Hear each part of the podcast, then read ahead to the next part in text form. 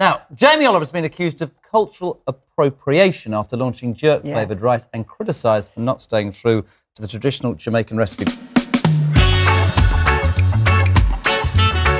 Welcome to Threads of Culture podcast. You've just heard a clip of ITV's Good Morning Britain. It sets the tone of today's conversations. I'm Stacey Ann Wilson, and I'm on the streets of London speaking with British citizens. Does Jamaican food influence the British food culture? Here's what Marlon Allen had to say.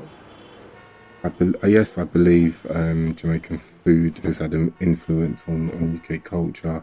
You're seeing it more and more from um, the amount of Afro Caribbean food shops, um, like physical shops, to online online shops or delivery only places, um, cooking food to markets, um, and then it's gone into supermarkets as well. Uh, even if you look at the success of um, Levi Roots with um, reggae reggae sauce, the white English culture, love that kind of thing. So I have heard of um, Jamie Oliver's punchy jerk rice. I mean, I haven't tried it myself, but I know there was a lot of sort of public outcry on on sort of culture cultural appropriation.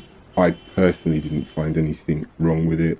Even if you look at the you know natural resources of not just Jamaica, but lots of um, sort of third world or you could say tropical poorer countries, they don't. Most of them don't even own their own natural resources.